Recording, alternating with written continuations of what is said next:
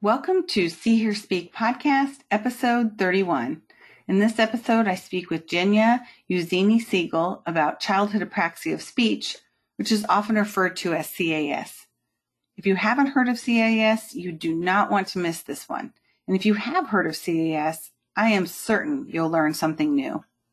Thank you for listening, and don't forget to check out www.seehearspeakpodcast.com to sign up for email alerts for new episodes and content, read a transcript of this podcast, access articles and resources that we discussed, and find more information about our guests. If you like this podcast, don't forget to subscribe and leave a positive rating in Apple Podcasts or wherever you are listening. Welcome to See Hear Speak episode 31. Today I have Jenya Iuzzini-Seigel, and she is here to talk about childhood apraxia of speech. I will start by having her introduce herself. Hi, I'm so happy to be here with you. So I'm Jenya Iuzzini-Seigel, as you really nailed that pronunciation, by the way. Thank you. I've been practicing. I feel like everyone's nervous to say it. Um, I'm an assistant professor at Marquette University, and I'm a speech pathologist. I study diagnosis and treatment of childhood apraxia of speech and other speech sound disorders. And I look for mechanisms that mediate um, symptom presentation and response to treatment in these populations populations and comorbidity and all different kinds of things like that. That's fantastic. So let's also tell the listeners in full disclosure that yes. we are friends yes. and we've known each other for quite some time. How did yes. we meet? Yes. What was how did we so, like if you remind me like I know it was through Jordan Green. So yeah, through Jordan Green. So when I came to Nebraska to start my postdoc with him, um, then you were there. You were working with him. Um, I, so I, I went to, I studied um, for my master's and PhD at Indiana University, and then I went to do a postdoc in Nebraska. Um, and we were starting up a lab, I guess, that where you guys had started up a lab in Omaha already um, at the Munroe Meyer building there and um, with UNMC. And I went to go sort of be the CAS arm of your team, right? You guys were knew about the language and the motor, and I was gonna know about CAS, and uh, it was really exciting. And so then we got to working on some projects there, and then when we all relocated in our weird uh, reality show type, uh, let's move an entire lab to Massachusetts. Um, I got to go with you both, and then I got to study more with you as well. So then I kind of was doing a joint postdoc. oh, that was such a crazy time, right? Because we had it was really two labs, right? So it was Jordan's lab and my yes, lab, and you were yes. you were working with both of us. Correct. And then yeah. we, there were ten of us, I think, that came. It was together. really so odd, and we just moved to Boston. Yeah, it was like, yeah, people we... started it up. I mean, it was like I just remember seeing everybody in Boston for the first time, and it was just so crazy, but really fun. And we learned a lot, and you know, I learned a lot. It was great. What a bonding experience! You yes. it was like learn yes. how like you were learning about CAS. You already knew a lot, but you were learning about yeah. the motor aspects yes. and the language, and then you got to learn how to like move with the whole lab and restart oh a whole gosh, lab. I know. Right? I know. From scratch. Yes. It was yes. really crazy. But what a that yes. was a really fun time. And you know, yes. no one now I don't think anyone's left in Boston that was here in the original. We should call ourselves like the original ten or something. Oh. And I oh. don't think anyone's left. Well, Meg, Meg, Meg Simione, Meg yeah, she's still there, but she's not yeah. here at the lab, so no one's okay. left in the lab. Right, right, just you and Jordan. Yeah, just us. And so, yeah, just us. Just the parents. Just the parents are left. the children have left. And, but you're and hardly then, empty nesters because you've got oh, plenty of more fresh, you know, smart people working with you. Never. We just keep bringing them on. Exactly. Them on. It's great. So this in this podcast, it's uh, we. I have a variety of listeners. I have ed- a lot of educators and speech language pathologists and parents. But I want you to start by describing, you know, what is CAS Yes. And how is it typically diagnosed, and what are some of the treatment approaches that are used for childhood apraxia of speech? Yes, these are big questions, Tiffany. Big questions. Right, I know. So, start out big. Yeah, so childhood apraxia of speech is a neurological speech sound disorder. Um, it makes it difficult for children to learn how to speak. It affects the precision and the consistency of speech sound movements. Um, and it's in the absence of neuromuscular deficits. So, what this means is neuromuscular deficits could be like abnormal reflexes or tone, um, and those are associated with a different speech disorder called dysarthria um, that can oftentimes cause like weakness and things like that. So, that is not the issue or the core deficit in children with childhood apraxia of speech. These kids know what they want to say, but they have difficulty planning the complex sequences that are needed um, to produce speech. Um, so it's just really a challenging disorder and it results in speech sound errors and difficulty with co-articulation going from one sound to the next and one word to the next um, it can really disrupt prosody so the rhythm of speech the melody of speech and it can be very difficult to treat as well. So, unfortunately, these children tend to have a really poor response to treatment, even evidence based treatments for kids with other types of disorders like phonological disorders. There's a huge number of treatments that work and work fairly quickly for children in that population. And unfortunately, these things do not work for children with CAS. Um, we really need to do uh, different kinds of treatments, kind of specific, um, other types of treatments that I'll describe uh, to get remediation. But the treatment needs to be very intense, um, very frequent. So instead of a child coming to see their speech pathologist for like 30 minutes once a week or something like that. Kids with CAS tend to need treatment like three times a week or more, even. Um, and they just need so many productions. They, you know, we aim for like minimum of 100, 200 productions per treatment session with them. So that is a lot of practice that these kids really need um, to start to make progress. Yeah. And this disorder falls under uh, umbrella of speech sound disorders, but how is it different? Mm-hmm. You mentioned the phonological disorder. So how yeah. is it different than a phonological disorder? So we really see different symptoms. Very interesting. So children with phonological disorders have patterns that they typically would display. So maybe they show like these phonological processes, like fronting, where their velar sounds are produced as alveolar sounds. Um, a K would be produced as a T, something like that. And because of those patterns, children with phonological neurological disorders tend to be, you know, decently easy to understand because you can cue into those patterns and get what the child is saying um, because our brains are really good at figuring out patterns. But children with CAS are really inconsistent in the productions that they make. So you might have a child say the word elephant three times and it would come out differently each time. And it could be a little different each time or it could be drastically different each time. Um, and it sort of just depends on the child and the severity and things like that. Um, they also sound different in terms of their prosody, like I said. So one of the typical things that um, is described is that they might sound a little robotic, a little staccato in the way that they um, sound, or their stress patterns may be different. They may neutralize stress. So if you're supposed to say, you know, a word like, um, or even a name, um, anything where there's different stress, weak, you know, strong, they might say both with equal stress, both mm. um, mm-hmm. syllables. So they also make vowel distortions, they make voicing distortions. And so all of these things together make them, you know, really unintelligible a lot of times. And again, it's a lot to treat and it's difficult to treat and um, you know that sort of is is the gist of what the speech piece of it is like. And then there's also these comorbidities. So, in addition to having speech deficits, unfortunately, these children also tend to have a lot of other things that come along with it. So, they might also have oral apraxia, they may also have language disorder, which we'll talk more about. Mm-hmm. Um, literacy disorders, they may also have fine and gross motor deficits. So I just really, you know, this population just has my whole heart mm-hmm. um, because I think that it is really challenging for children with CAS to work through this and and be able to overcome it. And it's challenging for parents too. That's a lot to work with um, for your child. It's a lot to grieve, I think, when parents have children with multiple deficits like that. Um, it's a lot for teachers to learn to navigate so that we can help children to be their best selves and really get what they need to progress in every way. What's the prevalence of CAS? So it is one to two children per thousand. Um, a recent study, they kind of redid um, a prevalence study and they found it was more like one child per thousand, but I'm going to say one to two children per 1000 mm-hmm. And you know, it's rare, but it's not that rare because what that boils down to is about one child per elementary school. Mm-hmm. So speech pathologists are seeing these children. Mm-hmm. It's not so uncommon that you would never see it, but it's uncommon enough that you might really not feel confident mm-hmm. in how to make that differential diagnosis and how to do that treatment. Mm-hmm.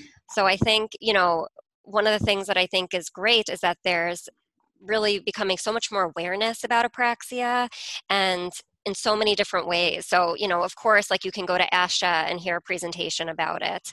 Um, but now I just recently realized the world of Instagram exists, and I'm seeing amazing people, clinicians, parents who, you know, people with CAS who have these Instagram followings and they are sharing just excellent information, you know, research based information, which of course is wonderful and exciting, um, excellent clinical expertise. So that information is becoming so available to help parents, NSLPs, and researchers just feel more comfortable with what CAS is and and, um, and shout out because you have a new Instagram, newish Instagram page that yes. you're sharing some amazing information. Thank you. Uh, Thank so you. I want to turn the listeners onto that, and I'll put that yeah. in the resource section. Awesome. How did you get interested in CAS initially?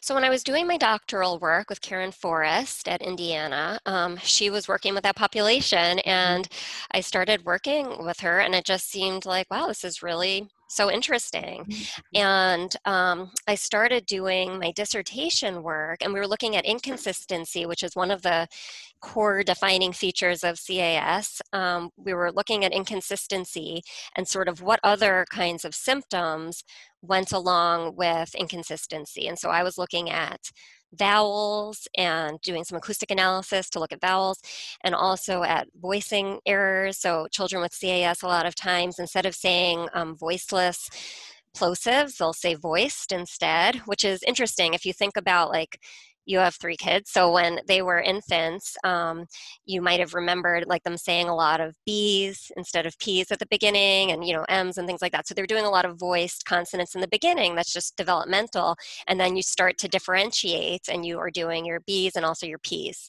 Um, sammy is still in the b stage. A lot of B's, a lot mm-hmm. of all the b words. Um, so it starts to differentiate and what we were seeing is that kids with cas just really um, are not great at doing that differentiation. They have a lot of overlap in their voiced and voiceless plosives which was interesting and you really hear that perceptually when you give um, children with cas a speech test you know of any sort any kind of assessment you'll hear a lot of oftentimes a lot of those um, voiced consonants instead of voiceless.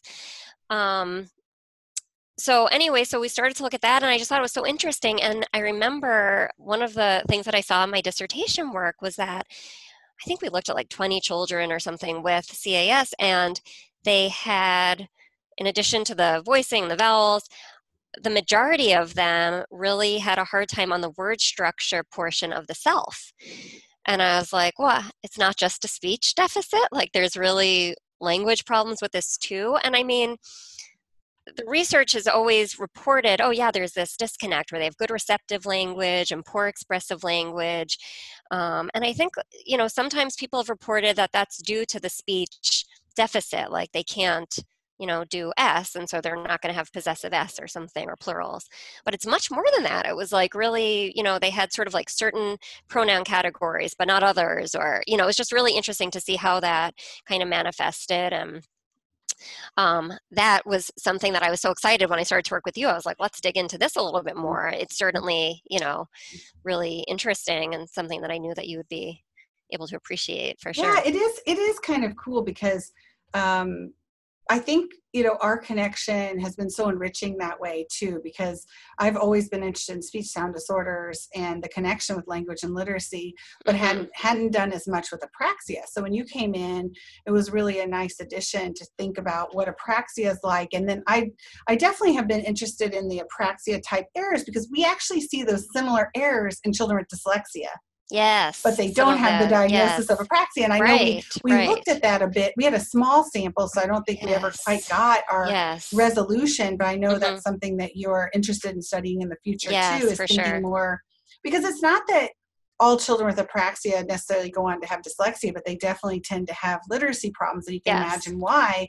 And it's also interesting because children with dyslexia don't always have a speech sound disorder, whether it is phonological or apraxia. Right. But it almost seems like they have similar overlap. And I remember when first started working with you, and I had heard um, Lisa Goffman present, which I know you've worked with her too. Yeah. And she studies, you know, the intersect between speech and language. Yes. And I, I, I've had so many students ask me, you know, why isn't there more people studying the intersection? Because yes. like you said most of these kids have these comorbidities yes. but yes. lisa's presentation highlighted how it's really about people and how they they kind of approach their science so she mm-hmm. showed a model of speech sound you know production motor speech right. it had like this all complicated model about all the speech aspect it had a tiny box for language yes. and then she showed a model of language yeah had all these right. complicated parts right. of language and a yes. tiny model for yes. a tiny box for speech yes. and and people that study both are pretty rare but intersect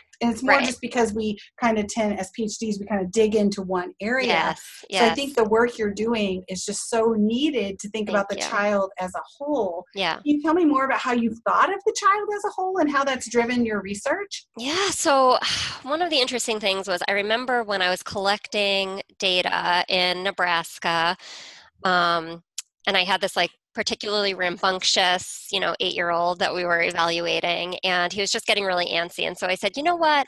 Let's stop for a minute. You know, why don't you do 10 jumping jacks for me? And his mom was sitting across the table, and he started to do these jumping jacks, and they were so discoordinated. And his mom looked at me like, can you believe this? You know um, and i thought wow this is like really interesting. And so i just started to be thinking like you know i wonder what the motor fine and gross motor piece is that's affecting these children as well. And i think around that time i went to um, apraxia kids it was called CASANA at that at that time and i went to a conference that they were hosting maybe or we did a symposium or something and Sharon Gretz who was the head of um, at that time gave a talk and she said 50% of the um, kids with cas that they were seeing and and learning about through their databases and things like that um, that 50% of them were reported to have fine and gross motor impairments so I thought, wow, that's really interesting. So I knew I wanted to dig into that more. And this past year, we put out a paper um, looking at motor performance in children with CAS, with language impairments, without language impairments, and kids with speech sound disorders, again, with and without language impairments, and typically developing children as well. And it was really like so interesting. Um, we ended up finding that the majority of children with CAS really had pretty significant motor impairments. But so like i mean so significant that they were performing in this like red zone on the movement abc test that we gave um, and this is a test that looks at balance and um, manual dexterity so like threading a lace through um, through like a card you know with holes in it or um, putting beads on a lace things like that um, aiming and catching, where they're catching balls, throwing balls and bean bags and things like that, and then balance, where they're doing different kinds of balance tasks. Anyway, what we found was that the majority of children with CAS scored in this like red zone of having major motor difficulty that would probably require treatment according to the manual. So we, you know, also do a case history whenever we bring kids into the lab, and the majority of parents in the CAS group did say, yes, you know, I, like they didn't even know what we were investigating really, mm-hmm. right? They know they're coming in to get an assessment. Mm-hmm. But they did say, yes, my child, you know, I believe does have motor deficits. No, my child has not had a PT or OT eval or treatment. So I'm just like, why is there this disconnect? The parent is concerned. Mm-hmm. The child has significant motor deficits that they, you know, are really having difficulty with this, but yet they're not getting the appropriate um, assessments like why are they not even getting screened for it or mm-hmm, something mm-hmm. and so that's something that i'm going to really be digging into in the future um, but i think that it really has something to do with the fact that maybe they're meeting the milestones but the quality is really poor and i know even from my own son who was delayed um, that we went to the pediatrician for his 10 month appointment and he was still not rolling both ways. He could sit, but he wasn't rolling. And so I said to the pediatrician, who I adore, this pediatrician, I said, you know, what do you think? Should he have like a PT eval? And our pediatrician said, well, you know, if you want one, yeah, you can have it, but I don't, he doesn't need it. He'll, he'll probably be fine. We can mm-hmm. just wait and see. Mm-hmm. And I was like, I don't I don't want to wait and see anymore. I've waited 10 months. Like he's supposed to be rolling in four months, apparently, mm-hmm. four to six months, and he's like just laying there. Mm-hmm. And I know that, you know, they need to like be moving to explore their surroundings. So his surroundings were like whatever we brought to him, but he wasn't motivated or able physically to do these, you know, other things and, and roll and walk and all these other things. So we did bring him for PT, and the PT was like, "Oh my gosh, like he's on a three month level on some things." Mm-hmm. So she was so happy we brought him in, and you know, pretty quickly we were able to get him to be rolling and then crawling and things like that. He's not quite walking yet, but he he seems like he's getting ready to do that. Mm-hmm. Um, and I heard Carrie Ebert is um, a clinical expert in apraxia and autism, and she does a lot of presentations. And I've been following her Instagram, and she posted something that really resonated with me recently. She said, How about instead of let's wait and see, we just see? Yeah, exactly. And I thought, yes, like, yes, yes absolutely. Like, let's just see what's it going to hurt, yes. right? Absolutely. What happens if somebody says, no, they're fine. You don't need yeah. this, you know? Right. Um, no, I think that's a great example. And I like how your research, and I try to do this too, it's hard, but to think about the whole child. Yes. Because as a clinician, what struck me is that you go through graduate school and you take a class in each disorder yeah. Right. So you take a speech sound disorder class, yes. a language disorder class. Maybe if you're lucky, you have an interdisciplinary program and you learn about what an OT does and PT mm-hmm. and those things. But then when you you so you have these silos of learning. Mm-hmm. And they may mention, you know, oh, there's some comorbidities, there's some comorbidities. But then as a clinician, when I went out, I was hit right front and center with one child in front of me that had multiple deficits. And I'm thinking to myself, how do I manage this? Because I was taught in a way that created like a silo. Here's the evidence base for speech sound. Here's the evidence base for language. Mm-hmm. You know, and how do we know overall the whole child and what they're going to experience? So it seems to me your work has such practical impl- implications because if you're a speech pathologist who has a child with apraxia, you should be thinking, what about these yes. other problems yes. and how can we treat the whole child? Yes because what I really think about with this population is we have a child who already is having so much difficulty communicating. That is mm. difficult enough. That is alienating enough for them. Like they're trying to communicate with other children, with their teachers, with family, everyone. They're having trouble with that.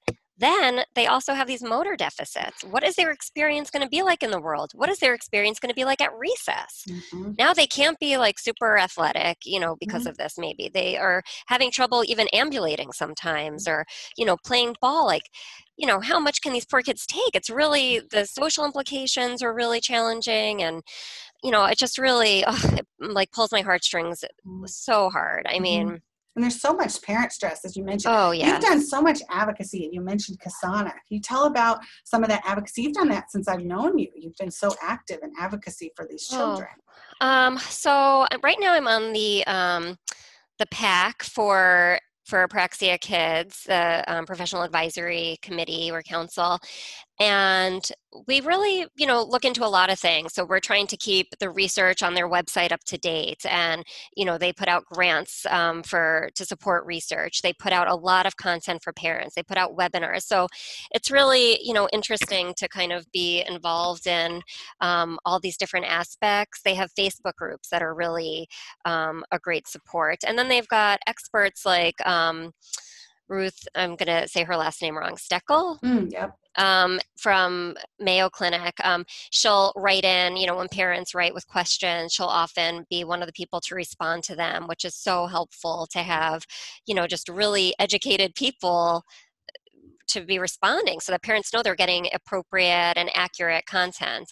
Um, and they really do try and support families to find answers to things and feel supportive, but also they do a good job of really only allowing like evidence based information up on their Facebook group. So if a parent asks questions about like oh i want to give my child supplements that are going to make them not have you know difficulty speaking anymore that you know that conversation is steered towards like there's really not evidence at this point to support the use of any of these things and you know you can ask your doctor about it but there's not evidence showing that this is going to actually improve your child's speech um, so i think that's really good um, CASANA does, or Apraxia Kids does these walks every year, and that supports um, their different programming and also the research grants that they do put out. And I've had research funded by them before, which is great.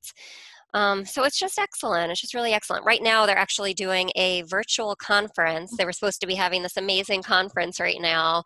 Um, and unfortunately it's it's gone virtual but that kind of makes it more accessible for everybody. I'm i'm liking all the virtual stuff that's up as a result of this uh, covid-19 i think it's you know obviously terrible in a million ways but also there's some positives i think coming out of it and accessibility of information i think is one of them right it really um, highlights how important it is with these parent groups like all these things that are happening with this parent group apraxia kids mm-hmm. it's amazing but the first step is for SLPs to feel empowered enough to send a parent to this group so the parents even heard of apraxia yeah. because the parent has to find it somehow right so yeah. it yeah. seems to me like it's so important for speech pathologists to have the knowledge around apraxia of speech, even if they aren't seeing as many kids on their caseload, mm-hmm. uh, because I'm curious, like how parents even find this organization.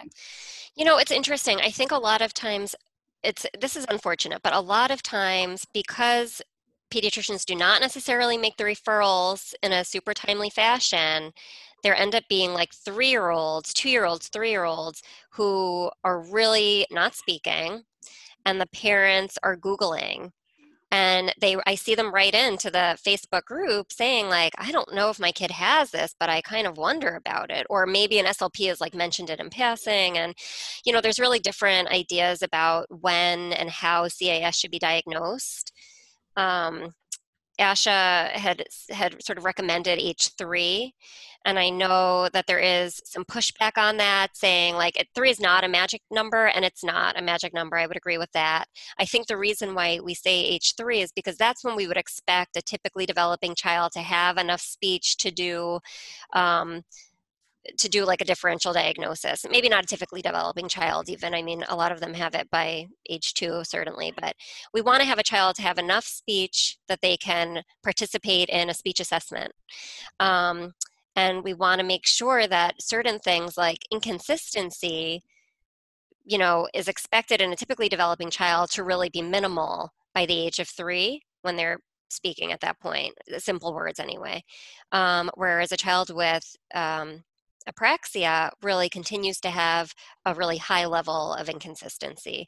So we need certain things that happen during typical development, we need them to sort of like stabilize so that we can differentiate normal variability that we see at younger ages from inconsistency that we see sort of persist in children with CAS at older ages. I remember as a clinician feeling quite nervous initially on any type of diagnosis like that. And I noticed that the more education I got on a certain topic, the more confident mm-hmm. I would feel. Sure. But I also think it's also it's tricky because especially with speech sound disorder, I think there can be some morphing that occurs along the way. Like a mm-hmm. child can have apraxia of speech, and then it's not necessarily that they don't continue to have apraxia of speech, but they could it could turn more into like an artic problem. Like, you know, maybe they have that it looks they, like it, yes. Right. So yes. it's tricky, right? Because it morphs into that's yeah. Um, so the sort of like the appearance of it, yeah, right? Right. Um and the other thing is is that you can have CAS with a phonological disorder. Yes, yes. It does not certainly right. does not right. preclude, you know, these other mm-hmm. things. So a lot of times when you do treat a child with CAS as they become more stable, more consistent, then you can start to see these patterns emerge mm-hmm. that are phonological. Um, and so it sort of is like it's not that the CAS has gone away and you kind of still need a lot of times to use um, the principles, the motor principles to guide your treatment you know even if the child is looking more phonological but you might be able to pick your targets differently or something like that. I like to sort of do a mixed approach anyway just to sort of um, you know hit it off at the pass right? Like i will i'll pick phonological targets um, and treat them using a motor approach um, so that i can sort of have the best of both worlds. And i think you really can't um, i think that's you know if you're not sure then I think that's also a good way to go. Because if you are treating a kid with CAS and you don't use those principles of motor learning um, and you don't do a motor based approach, you're likely to not see progress. But a child with phonological disorder, if you do this combined approach, I think you'll still oftentimes see good progress. That's what I would expect. Yeah, that makes yeah. a lot of sense. I think that does. Yeah. It is kind of inter- interesting too to think about why there are parent support groups for some deficits, not others. So, you know, Apraxia uh, Kids has been around and was in the form of CASANA before, yeah. and has been really strong for quite some time. Oh. And you know, International Dyslexia Association, yes, very strong. We didn't yes. have anything for DLD, and now that's yes, I saw that right? recently. Yeah, yeah, so that's moving, but we don't really have the speech sound disorder either. So, if you have a broader umbrella term of speech sound disorder, right? Yeah. Well, you know what? Something? There are like there are Facebook groups that have um, but it's interesting like a lot of the families writing in i do wonder like oh i wonder if this kid actually does have apraxia yeah, um, because of, of what they're sort of describing mm-hmm. and sometimes they will say like my kid does have apraxia and i think it's interesting that they're in that group mm-hmm. versus mm-hmm. the apraxia group but mm-hmm. um, mm-hmm. you know i think you have to find where you're comfortable yes. one of the things that i feel is unfortunate is that um, because you know, even though apraxia's been around for a long time, it's not been around for that long of a time in terms of like us really sort of knowing how to diagnose it well and knowing what kind of treatments might work for it and things like that. And um, when parents get this diagnosis, a lot of times I feel like they really feel that it is practically a death sentence for their child. And that is so crushing. Um, so I, I wish that eh, that wouldn't be the case. Like mm. i as a researcher i want to do the work and and help these children because i don't want parents to feel that way about their child. I want them to have pride in their child and joy from their child and i don't want them to feel this like weight um, when they get a diagnosis like this that this child's life is going to be terrible. There's this really inspirational um, young man his name is Jordan Christian, and I found him through um, this woman, Laura Smith, who's an SLP. She goes by um, her handle that she uses on Facebook and Instagram and stuff is um, SLP Mommy of Apraxia. She has a child with apraxia. Anyway, this young man is 23 years old or so. He's in college. He's about to finish up, and he has apraxia. Um, he had a CAS diagnosis, um, and he continues to have residual speech effects. So when you hear him, you know that he has apraxia. It still sounds like that, but he's quite successful. And he's probably got like, I don't know, 10, 15,000 followers on these different forums. And he's, you know, constantly putting out content and it's just really inspirational. So, like, that's who I want parents to hear about because I think that then they'll know, you know what, it's very likely if your child has apraxia and, um, it doesn't have like another major piece like a you know pretty significant cognitive impairment or something like the speech piece and even the speech and language piece together like your child could still be just fine mm-hmm. yes. um, and and i want parents to feel that way mm-hmm. because that's an exciting feeling to have right that you have this faith in your child that they're going to grow up and mm-hmm. and really be okay right and it can that means crushing. different things obviously right it right, means right. different things but yeah but it, i think also yeah i think you're highlighting one of the biggest uh, important aspects of these parent groups is that support to see these models right so they mm-hmm. can see this young man who shows success and they can have yeah. some models and the other thing i see a lot and i saw this with speech sound disorder too is just the feeling of guilt that parents mm, have like absolutely oh, cause this yes whereas when they get in yes. the more they know about the evidence the more they can realize like i didn't cause you didn't cause this you know this right. is so, a neurobiological and you said that right up front so yeah i think that's also a really critical part yeah um, one thing speaking of instagram i want to ask you to, to talk to the audience about this buy Bobby a puppy phenomenon. Oh my gosh, that's this occurring. is so Tell me all about it because I know all about Bobby. Oh, right. Yeah. Okay. So we started using this sentence in the lab um, during my postdoc because it's a sentence that's really good if you're collecting kinematic data. So when you put sensors on the lips and chin and things like that, um, you can use a sentence like buy Bobby a puppy and see the lips, you know, move apart for those nice, by, you know, move together for the bilabials and move apart for the vowels, and it's different kinds of vowels. So it's this great sentence to use for kinematics. But we have the child produce it a number of times when we're doing kinematic research, and um, as a result, we had this nice little extra speech sample that we were collecting. Um, and we started to analyze it in terms of inconsistency because I was just like, let's just analyze everything in terms of inconsistency. Um, and we ended up finding this like really cool finding that children with CAS really have a hard time with it, but children with speech sound disorders are really, or phonological disorders and or tic disorders are really decent at it. So they might not produce it correctly, but they will produce it consistently. Children with CAS often have time, uh, oftentimes have difficulty producing it consistently. And really, like, if you have them say it five times and they do it differently even one time, that sort of is enough to say this is a major red flag for CAS.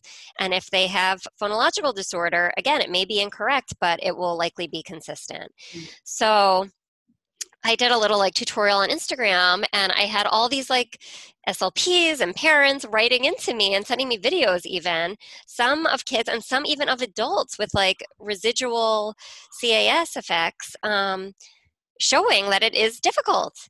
And like I, I mean even it's like so interesting even having adults do it who are like trying as hard as they can to say it consistently correctly and they just really had a hard time with it. So I think we're going to put up like um, the Buy Bobby a Puppy challenge to kind of see more instances and just see like how robust is this? I mean it was like quite robust in our study and so far everyone that's sent me um, a sample or slps have written in about it we're like wow. Like i tried it in a child who had super severe phonological disorder and he did it fine um, and so wow, that's, that's, like a great. big piece, right? When you're trying to do differential diagnostic assessments, you want to find something that's going to be really difficult for one population and really you know easy enough for every other population so that it's going to be sensitive and specific in differentiating those different mm-hmm. um, disorders well, it really does make sense when you take a look at the sounds in the word that like you said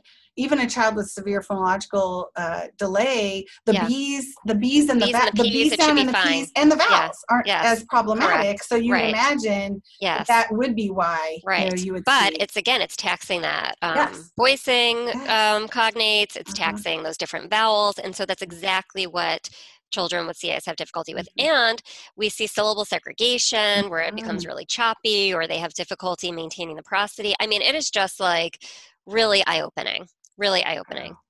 That's fascinating. So, yeah. That's really cool. And that also shows kind of the power of social media now to get out the yes. evidence base, right? Because yes. this isn't something you made up. This is a study you did. It's yes. very clear evidence. Correct. So yeah, that's really really interesting. That's very cool. Yeah. Okay, so now I'm thinking about our time and okay. um, I would I always ask every guest uh, two questions at the end of the podcast. And okay. so the first one I want to ask you is what are you working on now that you're most excited about? So, I'm probably most excited about my procedural learning um, research that I'm doing now. So, as we've been talking about, um, I'm interested in this comorbidity, um, looking at speech, looking at language, looking at fine and gross motor in children with CAS and other disorders. Well, what is tying all these things together? That is my question. So, um, I think it's really intuitive to be like, oh, yeah, a kid who has CAS would have difficulty with motor stuff because it's all motor.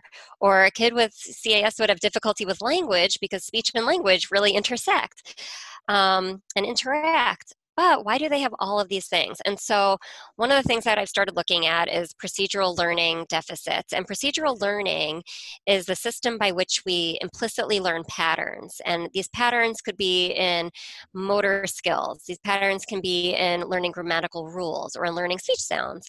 And so, there are other models. Um, like Nicholson and Fawcett had put together these models looking at um, other populations that have these like motor and cognitive linguistic deficits.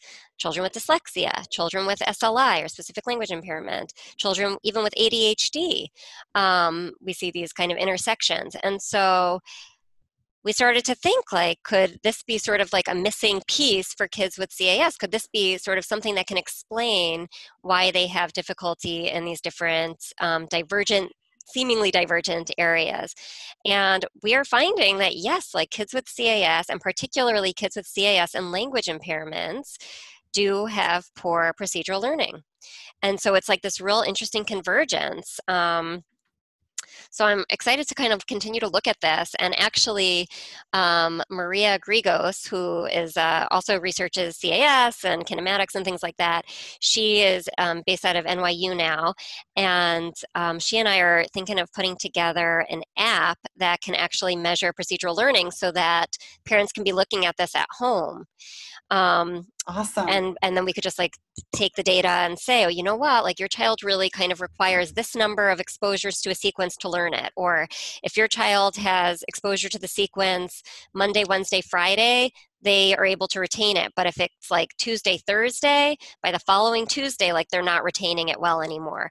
And that could really help us to learn about like treatment scheduling. Wow, if we're gonna, cool. you know, like you wouldn't that's want amazing. a kid to be in treatment twice a week if three right. times a week would make a huge difference. That's um, great. Yeah. So. Oh, that is very exciting. I can't. I I know you've talked about procedural learning for some yeah. time, and I'm so excited to see that research. Yeah. So I'm out. working on that paper now, so that'll hopefully get submitted this summer. And, oh, that's yeah. great. That's great. Yes. Well, uh, we're going to have lots of resources um, on the See Hear Speak podcast page yes. that everyone can take a look at, uh, and you're doing some uh, speaking engagements this week you said so you have what do you have coming yeah up? so um, so right now we have um, apraxia kids like i was saying is doing that virtual mm-hmm. conference and that's all free and that mm-hmm. content is up now and it will be up through august 8th um, okay. so log on there's so much content on there right now by slps by psychologists parents i mean everybody researchers so that's cool and then also um, we have ASHA Connect um, has some presentations up now as well, tons of presentations. And so on Healthcare Connect, I'm giving some talks on assessment and treatment. So talking about like some dynamic assessment that's needed for kids with CAS and kind of that full breadth of assessment that we would want to do, and then different kinds of treatments that are um, effective in this population as well. And that that stuff is up until um, July 20th. So just oh, one more week for that, and that is uh, that conference does have a fee, but it's tons of content. You can get your CEUs from the comfort of your own home. Yes, that's the best so, part, isn't it? I know. I know. Yes. I know. Well, I, am really hoping that talking to you uh, will kind of whet the appetite of the listeners to look yeah. more into CAS. Yeah. For those of you who've never heard of CAS, yeah. it will you know turn you on to that content um, and have that as another tool kind of in your yes. toolkit of what a child yes. could be struggling with and and an SLP you know feeling maybe wanting to go get more research so they can feel more confident. Yes. But I don't want to forget to ask you the very last question. Yes. And that is what is your favorite book from childhood or now? Yes. Okay. Well, I'll tell you one of each. So, my favorite one from childhood was um, Where the Sidewalk Ends. Oh, yes. Yes, by Shel Silverstein. So I fun. like the binding is falling off of that book at my parents' house, you know, Mm-hmm. from how many times I had read that. And then from now, my favorite children's book, I think, is The Ear Book. Sammy really likes that. It's by Al Perkins. It's like Dr. Susie kind of. Um, Oh, that's great. we love all that. But my favorite adult book is Option B by Sheryl Sandberg. Oh, yes. Oh, yes. And that really speaks to me. And I feel like at this time, people need to know about Option B because Option A is available to no one Yes. right now in this Yes. time of pandemic. Um, Yes. and I think it just really helps you to get over Option A and embrace whatever Option B is going to be, or C, or D, you know, at this point. Right. It's in and that book. Uh, tell the listeners that might not know what that book is about. Yeah, so um, Sheryl Sandberg wrote that after her husband died very suddenly, like running on a treadmill while they were on vacation. And she um, was, I just remember this like real vividly from reading the book, but she was talking with a friend. I think there was like a father daughter dance or something. And she was saying, I don't want my daughter to go with, you know, this other guy. I want him to, I want her to go with my husband, you know? And the friend said, option A is not available. So, oh, it just like makes me emotional every I know, time. me so, too. Thinking about yeah. so, um, like really kick the shit out of option B. I love Um, it. Oh, yes. And it's really like that's just how you have to approach it because Mhm. you know we've been through things in our lives and you gotta just figure out what that option B is and move forward and think about like post traumatic growth and Mhm.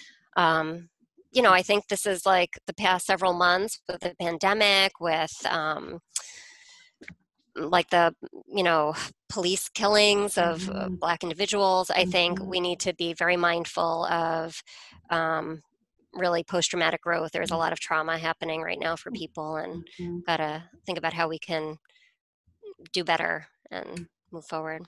I think that's so important. I think that's great. I'm glad you gave a shout out. It's so important right now, um, as you mentioned, for so many reasons. Yes. And uh, I think that people are looking for resources to help through these kinds of things, and that is a great option. Um, yeah. Yeah. Thank you for that. Sure. so- So I just want to thank you for your time. I know this is, uh, as you mentioned, a really tricky time right now. So I Oh, really been great. appreciate you spending the time talking to the listeners, Yes, and uh, it's always a pleasure to see what's going on with the original 10 and and what everyone's up to and i, I I just it. so appreciate it that's what we need to call it the original 10 uh, but i appreciate your time so, So much and thank you for all you're doing on social media getting at the research Oh, out there that's a whole nother skill For set sure. Oh my uh, gosh, and it's you've super fun though. been so good at that and inspired me Oh, in thank that you. way too so thank Oh, you so thank much you. Well, thanks for doing this. This is really fun. Yeah, anyone can hit me up if they have any questions about apraxia. Please reach out. Um, be great. Check out www.seehearspeakpodcast.com for helpful resources associated with this podcast, including, for example, the podcast transcript, research articles, and speaker bios. You can also sign up for email alerts on the website or subscribe to the podcast on Apple Podcasts or any other listening platform so you can be the first to hear about new episodes. Thank you for listening and good luck to you making the world a better place by helping one child at a time.